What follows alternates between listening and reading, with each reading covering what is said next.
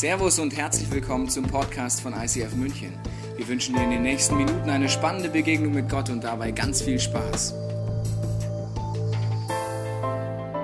Wir sind in einer Serie über Habakkuk. Er ist ein Mann im ersten Teil der Bibel. Er hat drei Kapitel geschrieben und er hat die großen Fragen im Leben nach dem Warum in seinem Leben, wenn Leid und Schmerz dich trifft und nach dem wie lange noch. Und ich weiß nicht, ob du gerade so ein Moment bist, du kennst bestimmt solche Momente. Auf jeden Fall werden Leute in deiner Umgebung irgendwo sein, die gerade durch sehr, sehr schwere Zeiten durchgehen und diese Fragen haben. Habakkuk, diese drei Kapitel leiten uns durch und Habakkuk gehört zu den sogenannten kleinen Propheten, nicht weil er körperlich klein gewachsen ist, sondern weil das Buch Habakkuk sehr klein ist.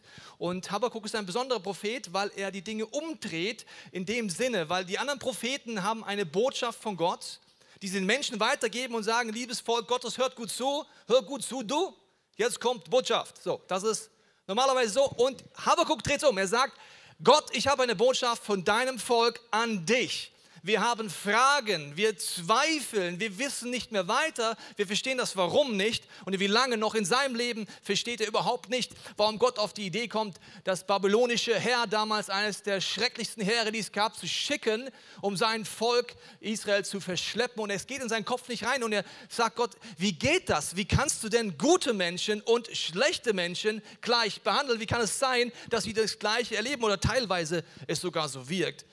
Dass es bösen Menschen besser geht als guten, wie auch immer du böse und gut einschätzt, aber er kommt damit nicht zurecht. Er hat große, große Zweifel, er hat Fragen und das sind auch Momente in deinem meinem Leben, die wichtig sind, sich zu stellen. Und ich weiß auch, dass heute hier Leute sehen zu Hause am Bildschirm in unserer Kirche, vielleicht egal wo du schaust, und es gibt viel Leid in unserer Kirche auf dieser Welt und viele große Fragen. Und wenn es dir gerade so geht, dann ist diese Botschaft für dich. Wenn es dir gerade gut geht, ist diese Botschaft genauso für dich, weil die Frage ist nicht, ob du Leid erleben wirst, sondern nur, ob du weißt, wie du in den dunklen Momenten deines Lebens an Gott dranbleiben kannst oder nicht.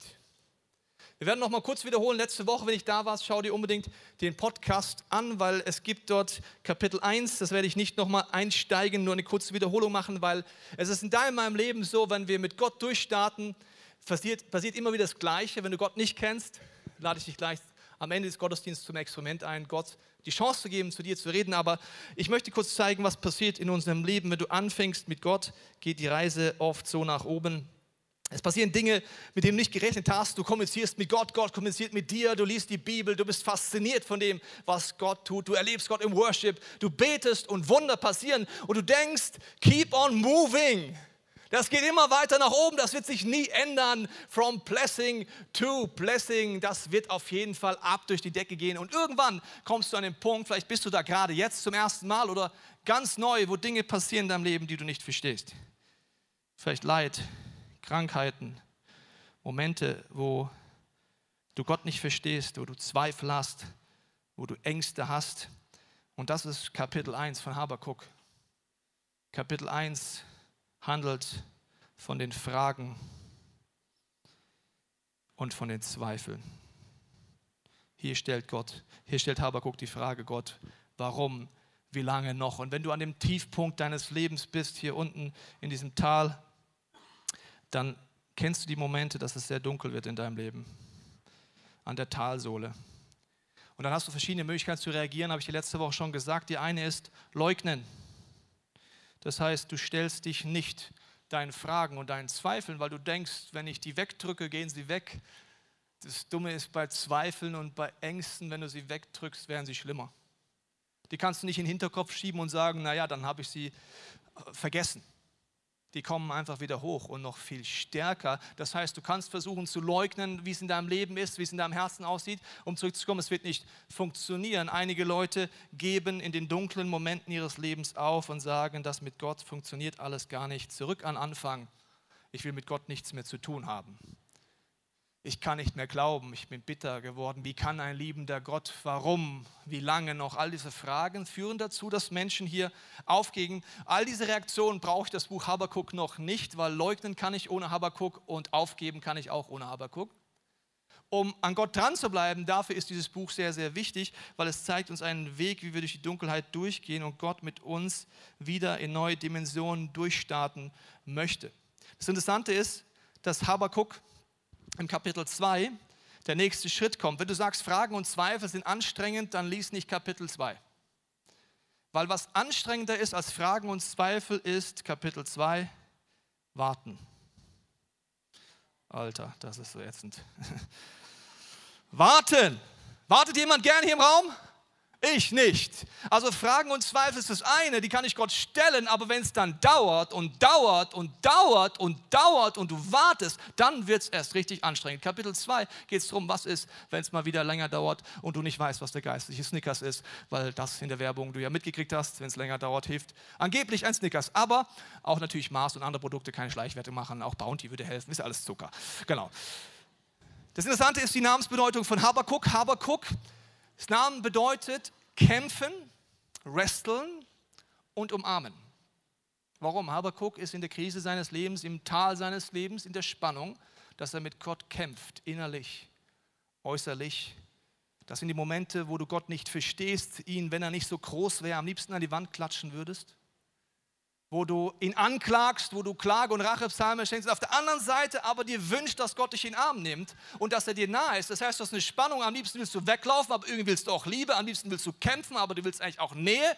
Und diesem Wrestling-Modus bist du, wenn es ins Tal deines Lebens geht. Übrigens, dieser Moment wird sich immer wieder wiederholen. Irgendwann kommst du zum ersten Mal dort rein. Wenn du die Prinzipien verstehst, wirst du das immer mehr hinkriegen. Geht es die nächsten zwei Wochen durch. Wie kannst du den Schwung mitnehmen?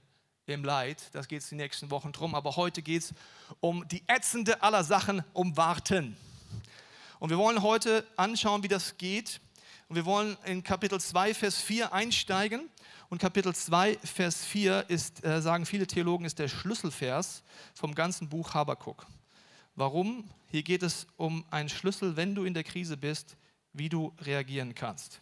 Hier heißt es, Siehe, wer halsstark ist, der wird keine Ruhe in seinem Herzen haben, der Gerechte aber wird durch Glauben leben.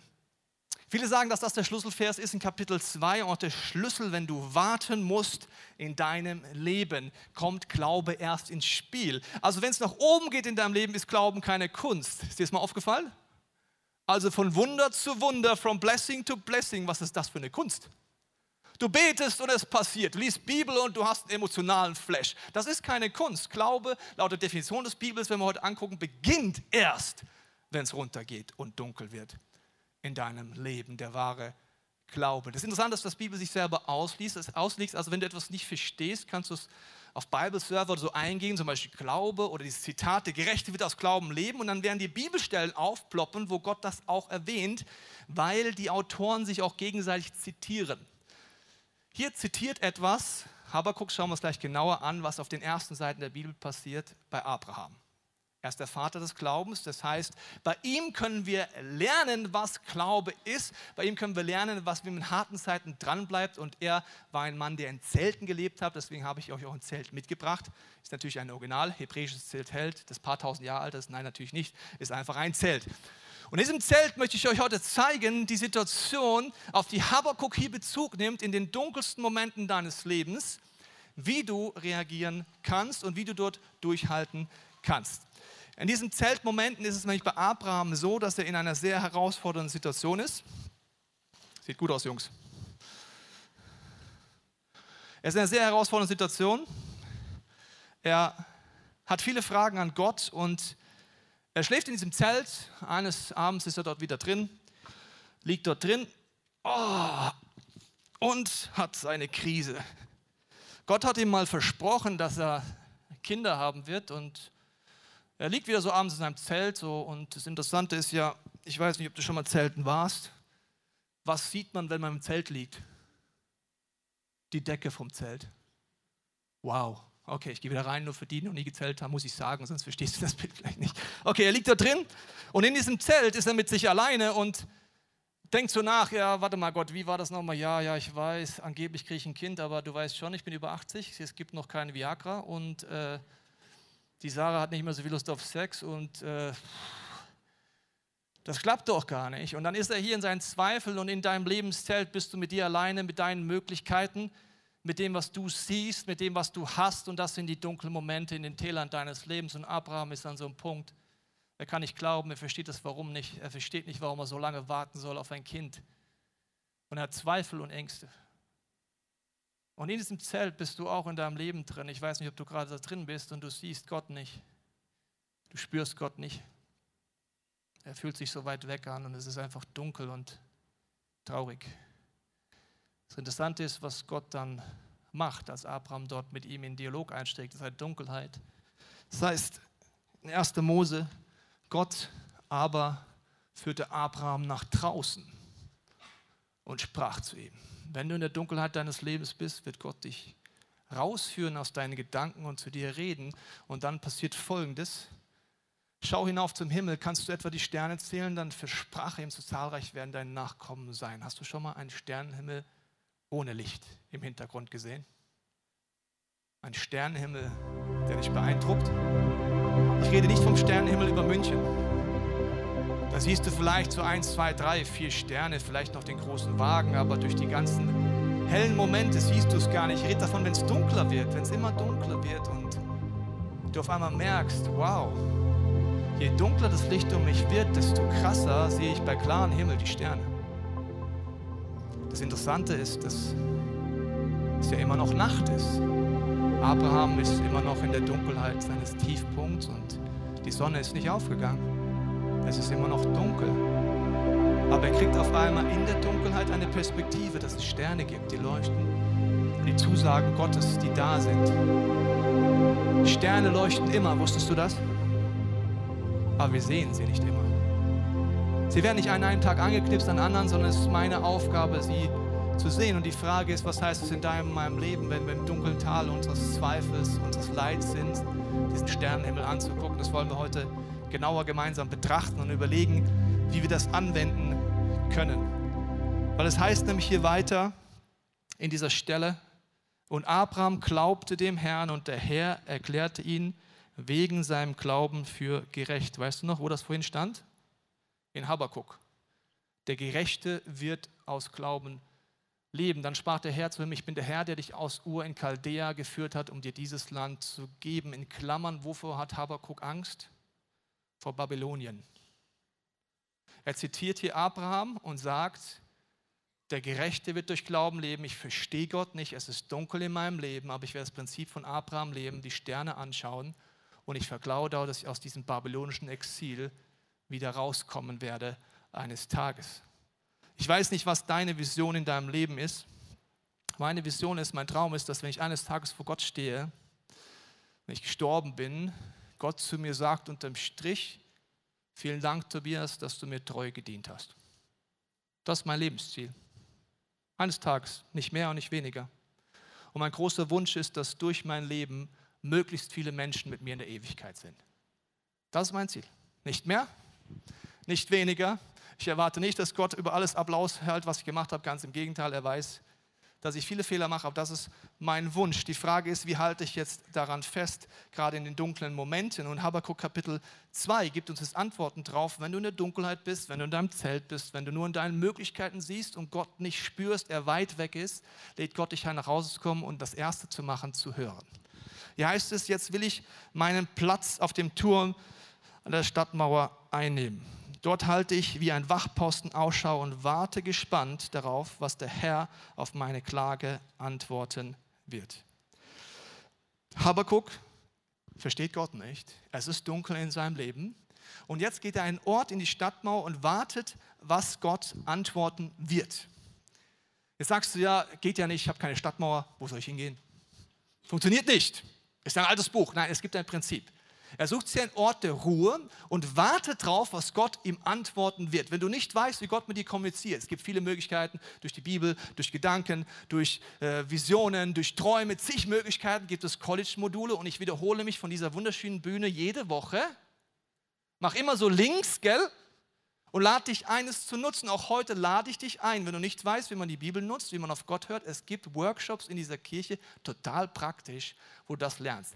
Also, ich gehe jetzt einmal von aus, du weißt es. Wenn nicht, hast du eine kleine Hausaufgabe von mir. War ja früher Lehrer, kann man Hausaufgaben rausgeben. Also, das passt. Okay, aber er geht dorthin und er wartet gespannt, was Gott antworten wird. Jetzt ist die Challenge. Wenn du in der Dunkelheit deines Lebens bist, machen wir diesen Schritt oft nicht. Wir überspringen ihn, weil wir ja schon wissen, was Gott zu antworten hat.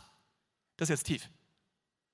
Wir wissen vorher schon, was Gott uns zu antworten hat, deswegen fragen wir ihn gar nicht. Also zum Beispiel, Krankheit in meinem Leben, brauche ich ja Gott nicht fragen. Gottes Aufgabe ist, die Krankheit wegzunehmen, oder? Muss ich ihn da fragen? Nein.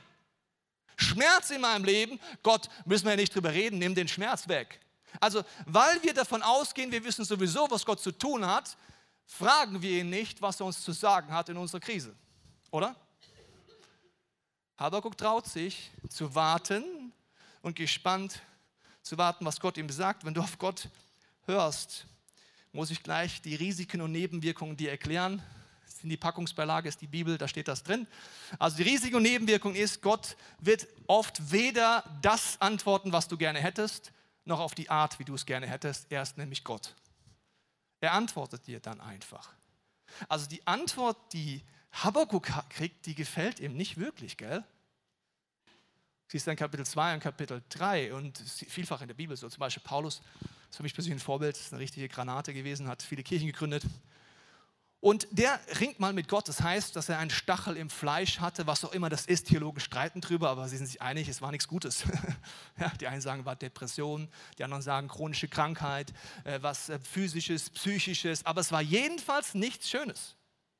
Ein Stachel im Fleisch, das heißt, ich sagt Paulus, ich habe dreimal den Herrn angefleht. Also ist nichts Kleines. Ist etwas, was ihn zermürbt, wo er Gott nicht versteht. Er hat dreimal Gott mit allem, was er ist, gesucht. Und dann, was antwortet Gott ihm auf die Frage, nimmst du es mir weg, Gott? Sagt Gott, nö. Ja, wie Gott? Nö. Ja, Gott, du, nö. Ist echt nö? Nein. Und dann antwortet Gott ihm etwas, was ihm gar nicht passt.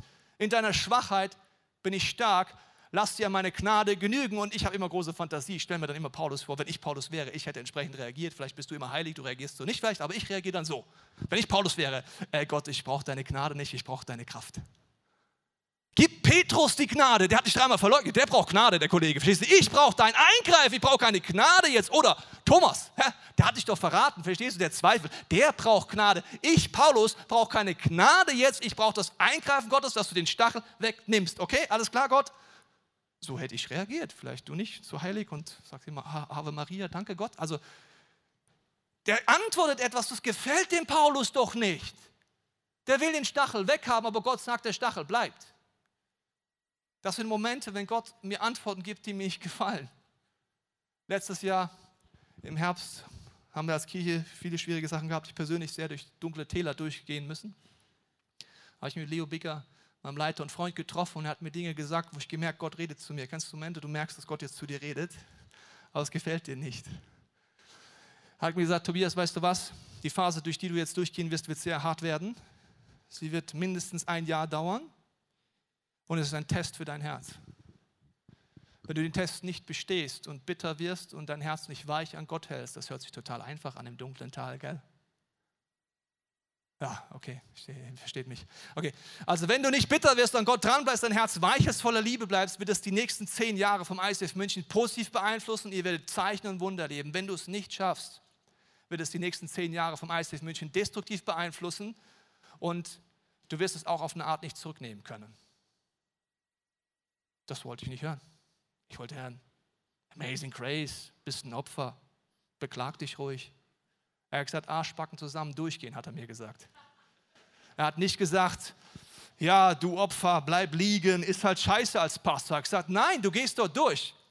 Und dann hat er mir in die Augen geguckt hast und du wirst den Lauf vollenden. Hör mir zu, du wirst den Lauf vollenden. So, ich hatte keine Lust, das zu hören, verstehst du?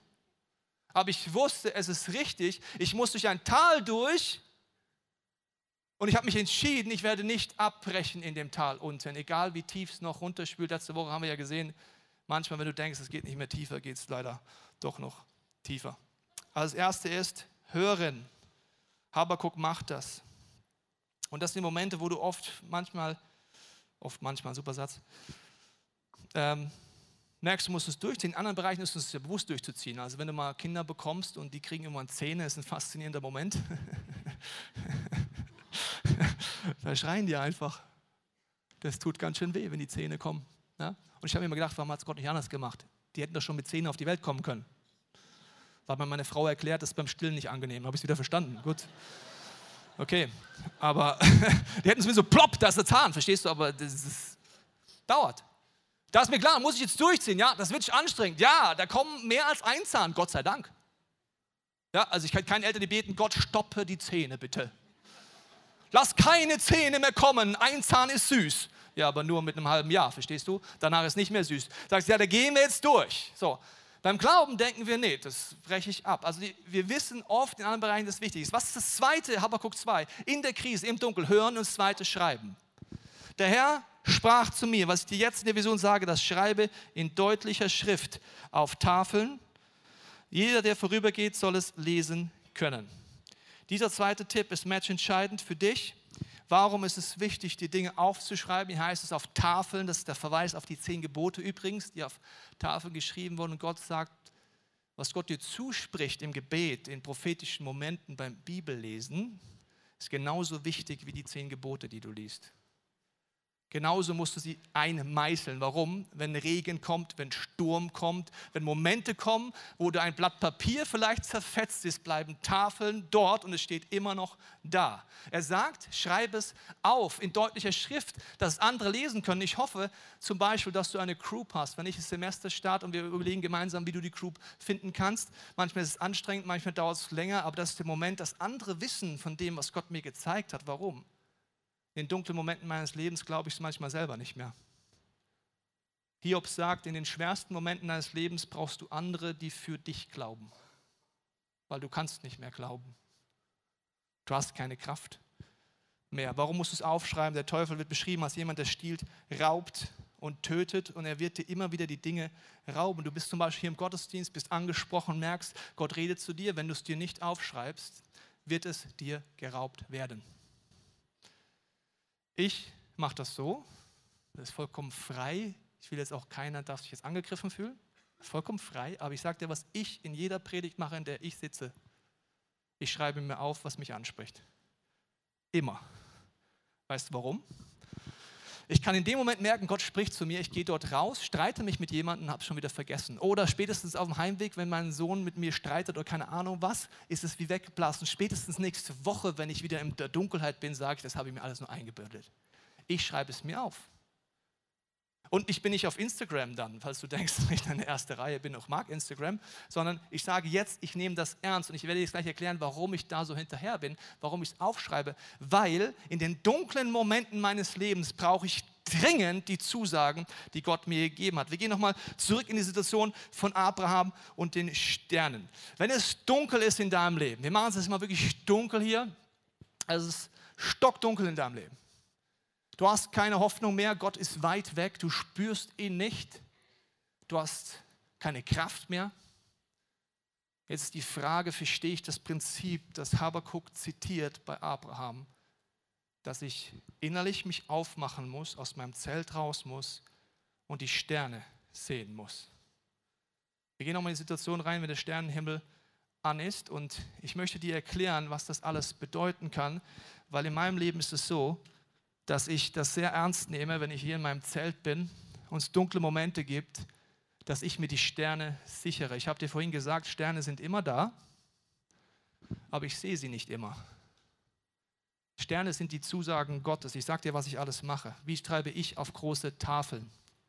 Zum Beispiel, Letztes Jahr in anstrengenden Momenten habe ich mir ein Bild gesucht, das habe ich auch darüber gepreacht, über eine Büffelart, die, wenn es ein Sturm aufkommt, nicht wegrennt, sondern in den Sturm reinläuft. Dieser Büffel war ein Jahr auf meinem Bildschirmschoner, auf meinem Laptop und auf meinem iPhone, wenn ich es angemacht habe.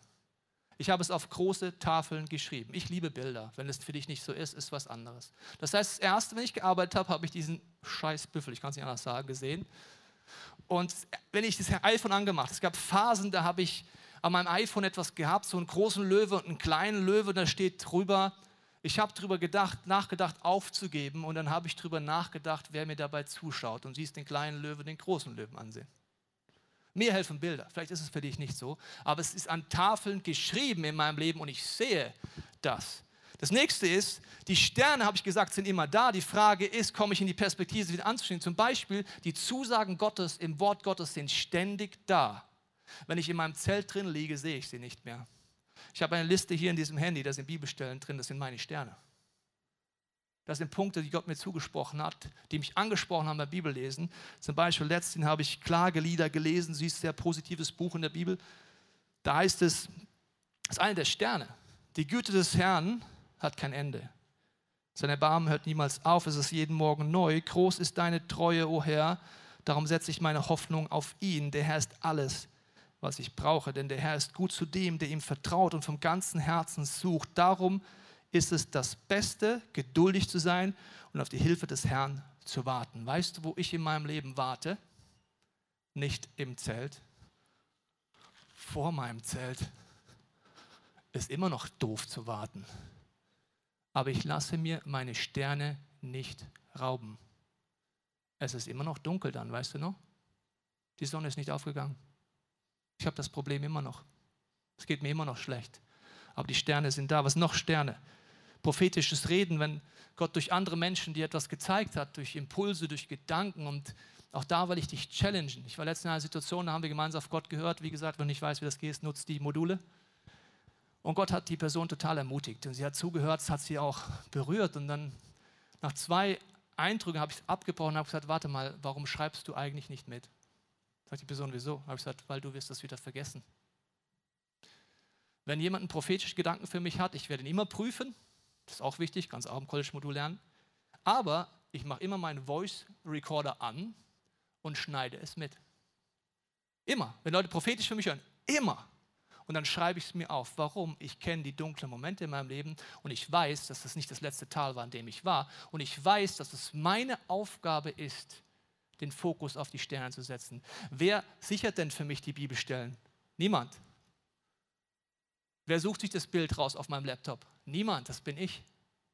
Wer erinnert sich an die prophetischen Eindrücke? Ich. Ich habe einen E-Mail-Eingang bei mir, der, der, steht positives Feedback drauf. Es gibt ein anderes von meiner Assistentin, da steht negatives Feedback, das lese ich nicht. Das liest dann meine Assistentin und sagt dann, ob ich was wissen muss oder nicht, weil ich will auch glücklich bleiben. Okay, also besonders seitdem wir im Fernsehen sind, gibt es beides exponentiell mehr. Okay, aber es ist ermutigende Feedbacks. Wenn ich sonntags morgens, auch heute Morgen, habe ich den Ordner aufgemacht, meine Assistentin hat da zig neue E-Mails reingezogen. Gott sei Dank schreiben Leute ermutigende E-Mails. Die habe ich heute Morgen durchgelesen und es geht mir immer gleich, ich weine morgens an meinem Schreibtisch vor Rührung, was Gott tut. Das sind meine Sterne. Ich lasse mir meine Feedback-E-Mails nicht rauben. Sie sind bei mir im Posteingang. Heute Morgen habe ich es gelesen, hat mir eine junge Frau geschrieben, äh, dass sie äh, in Philippinen ist und dort Ministry angefangen hat durch die Predigten von uns, die sie gehört hat und beschreibt dann viele Dinge und sagt dann, äh, trotzdem ist es auch eine riesen Herausforderung. Mir ist einfach wichtig, dass du weißt, dass ihr eine große prägende Rolle in dem Ganzen eingenommen habt, in die Ministry, wo sie mir Fotos schickt von Kindern, die Hoffnung kriegen, von vielen Dingen.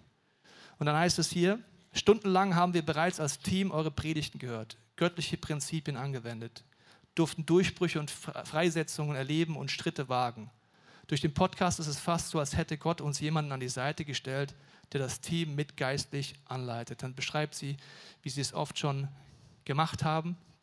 Mir wurde letztens bei einem Podcast neu bewusst, wie stark Gott euch bereits in meinem Leben genutzt hat, mich unendlich viel zu lernen wirklich Dinge und Prinzipien zu lernen, die ganz unbemerkt in Fleisch und mein Herz übergegangen sind. Sicher erhältst du unendlich viele E-Mails. Stimmt nicht, Joanna, du kannst mir weiter E-Mails schreiben. Aber vor vielen Wochen habe ich mir bereits vorgenommen, dass mich von diesem Gedanken nicht abhalten lassen möchte, dich zu ermutigen. Egal, was gerade bei dir abgeht, wie sehr du dich gerade selbst annehmen kannst oder nicht. Gott hat unendlich viel bewirkt durch euch. Hier in den Philippinen, bei mir, bei meinen Schülern, bei meinem Team. Denkt echt zurück an diese E-Mail, wenn der Feind dir irgendetwas anderes einreden will. Wessen Aufgabe ist denn, aus dem Zelt rauszukommen? Gott lädt dich ein mit seinem Geist immer, aber ich muss da schon rausgehen. Wessen Aufgabe ist, die Sterne zu sichern? Meine, es zu machen. Bei mir sind es auch Songs. Wenn ich da vor meinem Zelt wieder warte, höre ich Worship-Songs.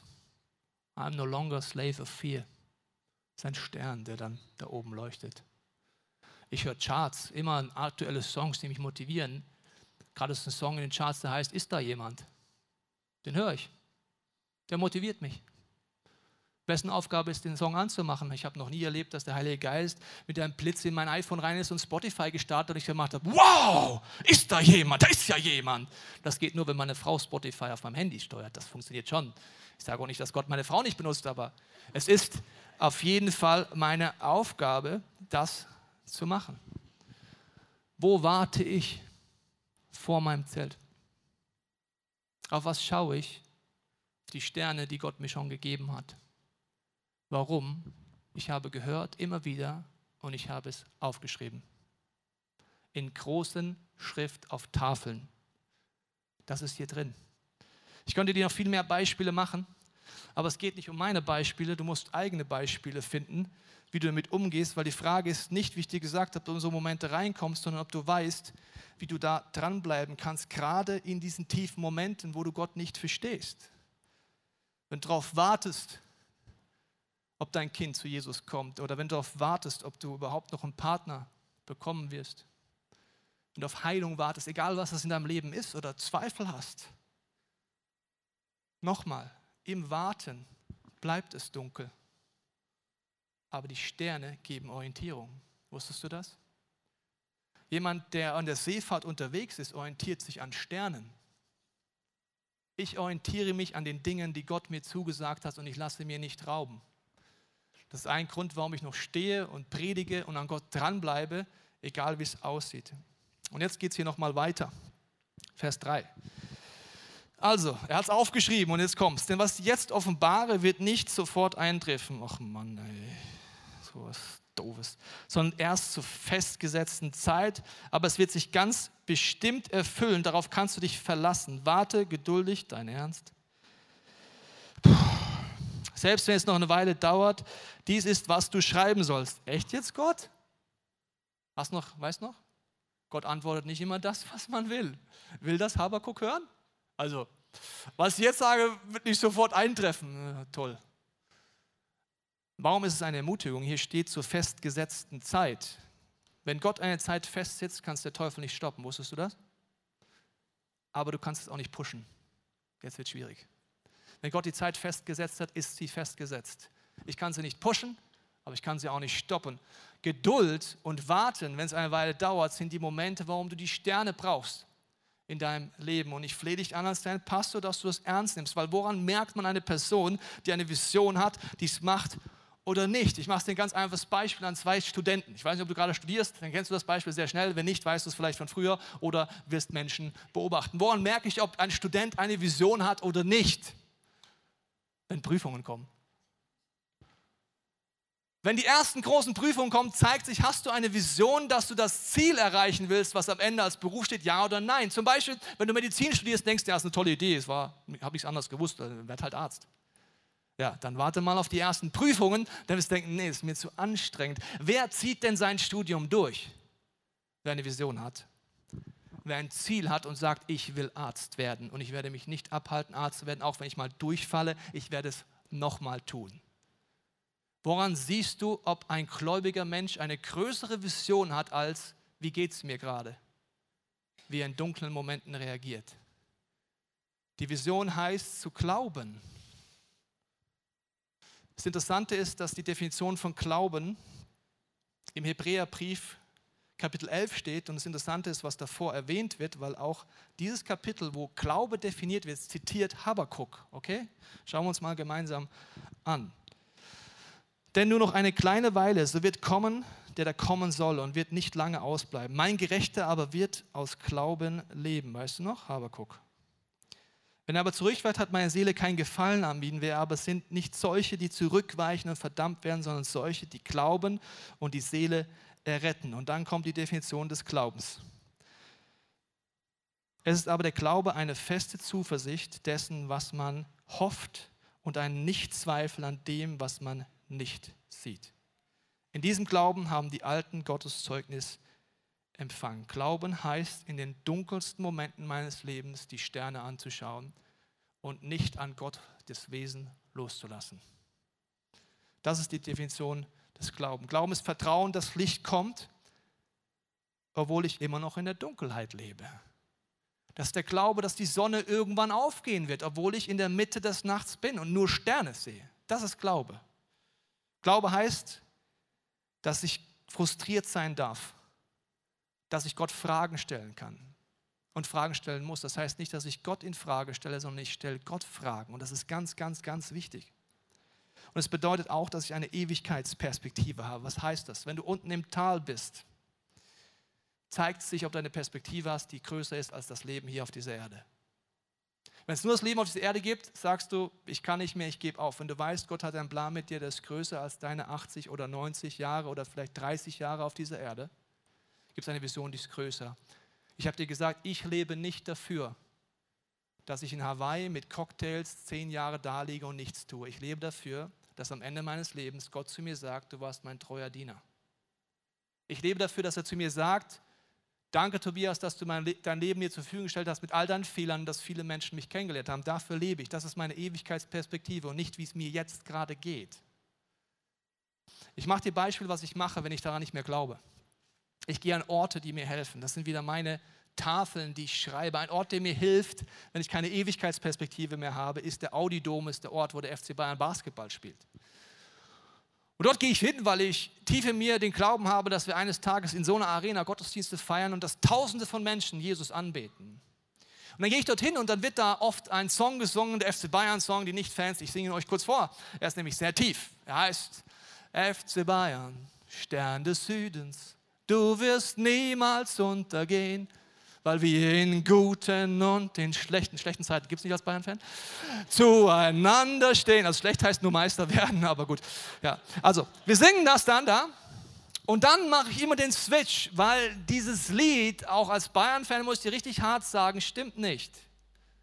Eines Tages wird dieser Stern untergehen, spätestens wenn Jesus Christus wiederkommt. Wird der Stern FC Bayern untergehen. Und dann singe ich was anderes auf den Song. Weißt du, wie das geht? Jesus Christus, du Sohn Gottes, du wirst niemals untergehen. Und dann sitze ich im Audidom, ich liebe Basketball, ich liebe Fußball und ich sage, Jesus, ich bin auf dieser Erde, damit du mich benutzt. Und eines Tages heißt es, der Morgenstern, Jesus Christus, wird nur noch leuchten. Und dafür bin ich auf dieser Erde. Und deswegen kann ich auch in den tiefsten Momenten dranbleiben. Ohne diese Vision, ohne, Ohne diese Vision wird es schwierig. Die Bibel verspricht dir nirgends, dass dein Leben einfach wird. Sie verspricht dir, dass Gott einen Weg findet, wie du Jesus ähnlicher wirst. Ich habe letzte Woche ein Zitat von Craig Rochelle gelesen. Ich wiederhole es nochmal. Er hat gesagt, wenn ich all das Leid in meinem Leben anschaue, wenn ich die, den Herzschmerz, den Verlust, die Krankheiten und die Todesfälle anschaue in meiner Umgebung, will ich diesen Schmerz niemals wieder erleben aber ich würde niemals eintauschen, was Gott im Schmerz in mir verändert hat. In meinem Leben will ich den Schmerz nicht wieder haben. Ich will auch nicht schwierige Momente wieder haben, aber ich will auf keinen Fall eintauschen, allein was Gott im letzten Jahr in mir gemacht hat. Dieser Gott sagt, ich habe dein Leben im Griff, auch wenn du mich nicht verstehst. Er sagt dir, du kannst mir vertrauen, auch wenn alles dunkel ist. Er sagt dir, die Sterne, sie leuchten, auch wenn du sie gerade nicht siehst, auch wenn es bewölkt ist in deinem Leben. Darüber sind die Sterne.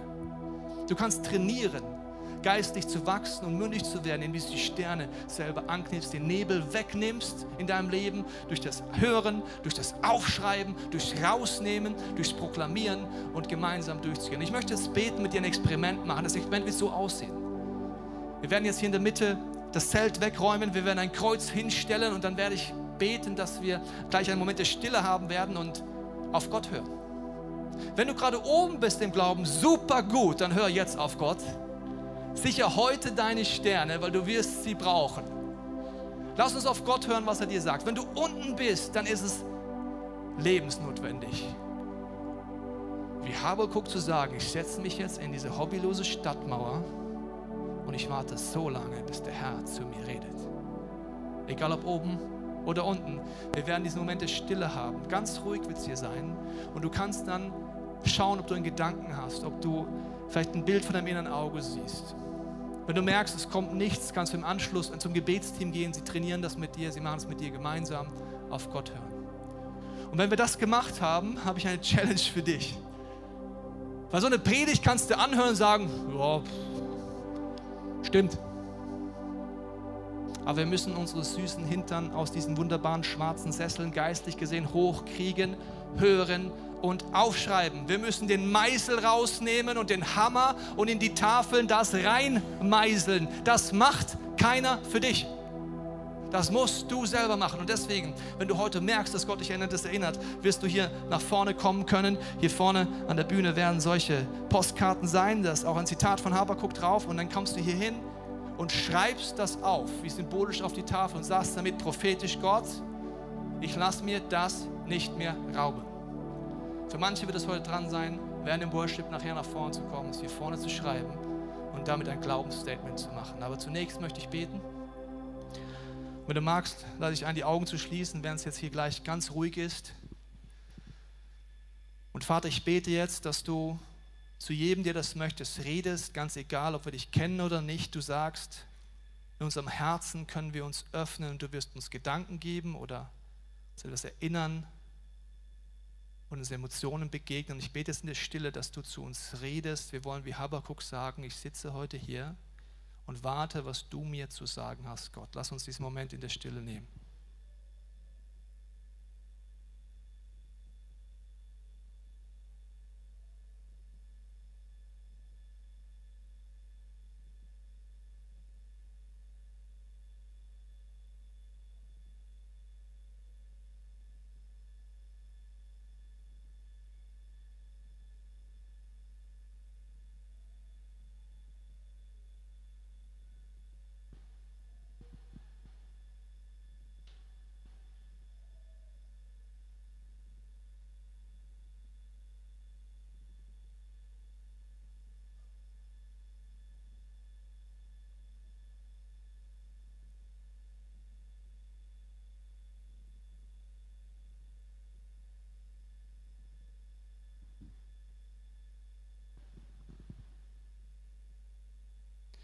Jesus, ich danke dir, dass du jetzt anfängst zu reden mit deinem Geist. Ich danke dir, dass du auch jetzt einzelne Leute einladen wirst, zum Gebetsteam vielleicht zu gehen, es dort gemeinsam auch auf Gott zu hören.